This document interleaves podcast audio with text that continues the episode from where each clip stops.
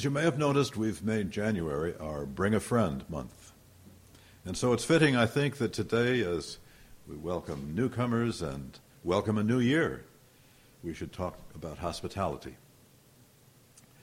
In our daily lives, we tend to think of hospitality as the business of restaurants and hotels. So let me start by pointing to best practice in that industry. Now, some of you will recognize the name of Anthony in the show Hotel Impossible um, on HGTV. Hotel Impossible is a show, a reality show in which Anthony, a man vastly experienced about hotel management and very outspoken, he's from New York, goes around on invitation to hotels that are failing to show them how they can make money, how they can improve. And most often, he starts off by coming up in the outside, noticing the place is not well kept, going into the reception area, finding it's not well kept, it's not even tended at all, or maybe it doubles as a gift store and whatnot. He's given a key to a room. He goes in, he turns the room upside down, and he finds dirt, and he finds stains, and he finds bugs. Not hospitable, he says. And he reminds the whole staff in the three or four days he's there, not to mention the owners, that their business is hospitality. And the first business of hospitality is making the guest comfortable. He urges them to try to put themselves in the guest's shoes and experience what the guest experiences. Sometimes it works and sometimes it doesn't. They tell you at the end, after a couple of months, what actually changed at that hotel, and too often, nothing. But everything about the business is supposed to make the guest feel welcome. That is the business and why it's called hospitality. So, my message this morning, though, is that hospitality is even more important in churches than in hotels. But it's even harder because not only is it a matter of keeping the place clean, not only is it about a checklist so that the staff can make sure that every little thing is just right, it's about us. It's about how we enter into relationship with people because we're inviting people into community with us. So, achieving hospitality expects us, requires us to deal with our discomfort, our uneasiness, about people who may be a little different than ourselves. Maybe their ideas about religion are a little different. Maybe they speak a little differently. Maybe they look a little differently. Maybe for some other reason.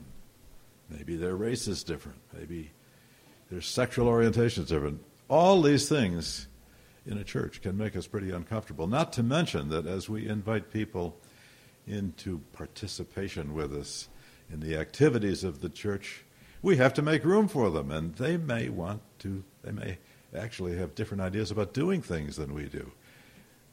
We may feel a little threatened that it's no longer under our full control. Those are real issues, and anyone who's been around any church for a while has experienced them. So that's the challenge we want to deal with. Cultivating an attitude of openness and trust is a spiritual practice, which is the business of the church. It's a journey. We get there as we move from our fears, our hostility, to trust, our hospitality. It's the challenge we all face, not just Christians, but you and me, all of us who seek to live out our lives in a spirit of love.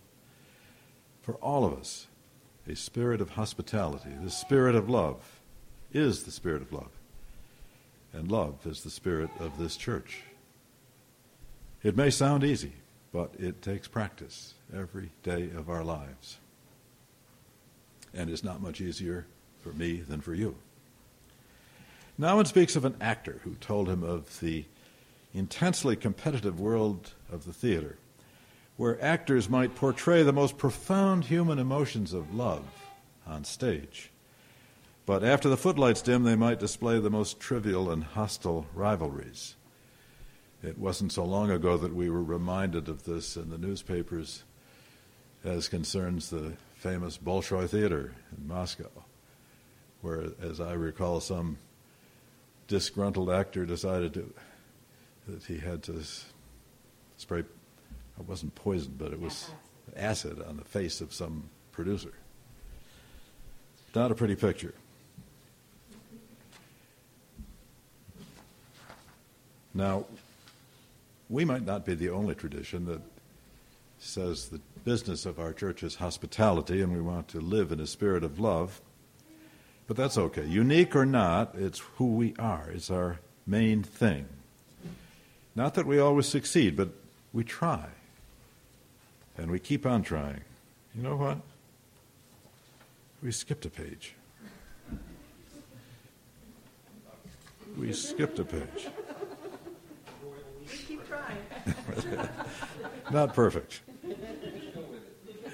Uh, but I have to say that even among ministers, in my own time in ministry, I have very often seen situations in which we as ministers fail in our relations with the congregation and sometimes even with each other to live up to the spirit of love to which we commit ourselves. No one's immune. As Nouwen says, the way we act on the stage of our lives, our own lives, will always look better than what goes on behind the curtains. But, and this is our challenge, as long as we are willing to face the contrast and struggle to minimize it, he says, the tension can keep us humble by allowing us to offer our service to others without being whole ourselves. Which is to say, none of us will ever reach perfection but the rewards of even partial success, partial breakthrough from our fears, are worth the lifelong struggle to trust. And that, friends, is where the church comes in. Especially churches like this one. For here, in contrast to many religious traditions, we do not define ourselves by agreement on what we believe and what we don't believe. Rather, we define ourselves by the way we aspire to live love, our covenant begins, is the spirit of this church. The core of our purpose, Sundays and all week long, is practicing the art of living from the spirit of love. Now, if you're chatting in a hotel elevator, and the, let's say a tall hotel, the subject of your religion comes up, how would you answer uh, the question as to what your religion is? What is it all about? What do Unitarians believe? Well, you could talk about Unitarians rejecting the Trinity of God, but that's pretty ancient history. You could talk about other things we don't believe, but who among us would agree on what these are? You could, on the positive side, talk about welcoming people regardless of creeds and beliefs, and that would come closer. But surely the closest of all would be to say that for us, living our lives in a spirit of love is more important than any issues of belief. We might not be the only tradition that would say this, but that's okay. Unique or not, it's who we are. It's our main thing. Not that we always succeed, but we try and we keep on trying. There's always room to be more compassionate, more loving, and that's what we're all about. At its core, then, ours is a positive message, not a negative one. It's not about what we don't believe, but about living our lives in a spirit of love. That's why here at UUCL we're working on a formal statement of how we want to be with each other. Not just our broad covenant of love, which we read together a few moments ago, but a more specific covenant, a covenant of loving relations, we're calling it. Not a set of rules, but a set of aspirations, so that when we hit a bump, as we're wont to do, churches always do, we can pause and say, is that really how we want to be with each other? And reflect on that and start again. Are we living from our best? And of course, it's about standing up for love in the world around us. Standing up for justice is simply living from compassion in our public lives. A threshold test on this journey is how we are with a stranger who walks through that door out there. Now, you might think that doesn't mean me. We have greeters, after all. Every Sunday morning we have greeters, and that's very nice. I'm really glad we do. But you know, that's not going to fool any stranger who walks in. If the stranger gets the impression that what the greeter says or what you and I say is a script, not something that comes from the heart, then no script is going to make much difference. And it is something I have to add that we cannot delegate. You can't delegate speaking from the heart. It's our hearts. And you know, it's really an irony. The official greeters that we have are not really our first line of greeting. They're our backups. The first line of greeting is you and me. It's you and me. That's why I encourage us not to do church business during the coffee hour. I know it's hard to find time. I know it's very hard to find time. But our real business during the coffee hour is getting to know each other, especially greeting and getting to know anyone who's new. And that takes practice every Sunday. And of course, it's part of our business during the week, too. We encourage newcomers to take part in our social activities and our committees. Even when there are no newcomers present, the work of hospitality, I should really say, the joy of hospitality, goes with us wherever we are as we take time to ask each other how life is going and listen to what each other says. Explore each other's passions in life. Explore what gifts we bring to this congregation, to each other. That's really the high point of our encounters, even in committee meetings, far beyond our agendas. Hospitality, Nouwen tells us, is about creating a welcoming space where the stranger can enter and become a friend instead of an enemy. That means the stranger isn't expected to become just like us, talk just like us, look just like us, think just like us. That's a huge and ongoing challenge, especially when it comes to worship, as we Unitarian Universalists have taken on the challenge of drawing from many religious traditions. It's the challenge of coming to terms with each other's different religious language and symbolism. I would call it poetry, different kinds of religious poetry.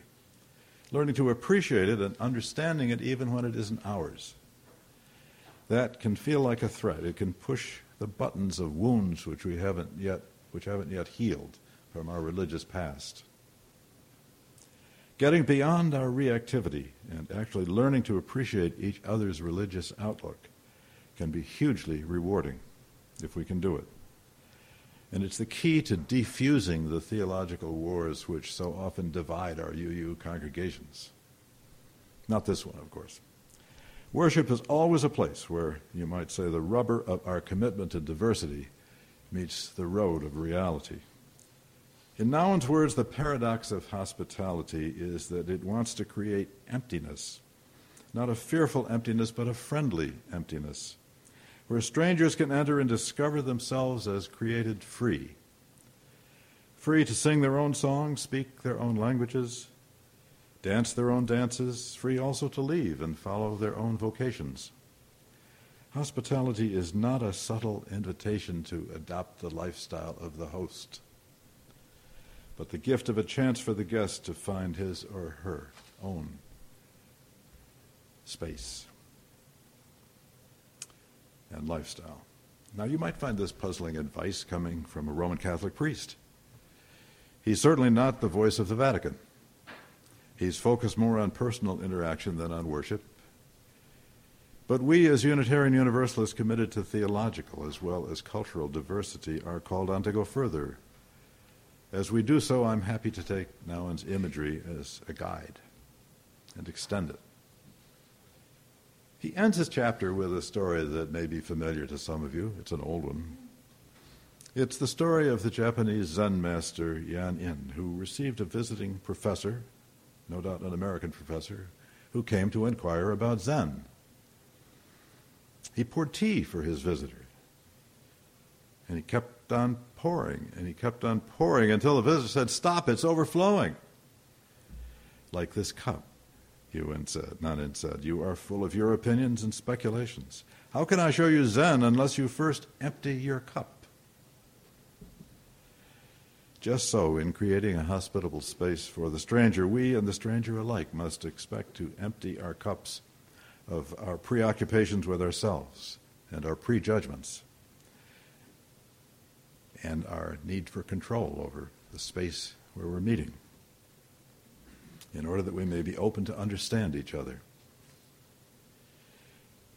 Now, we do not know just how John Murray and Thomas Potter greeted each other there on the New Jersey shore where Murray's ship had run aground, not far from Potter's empty chapel.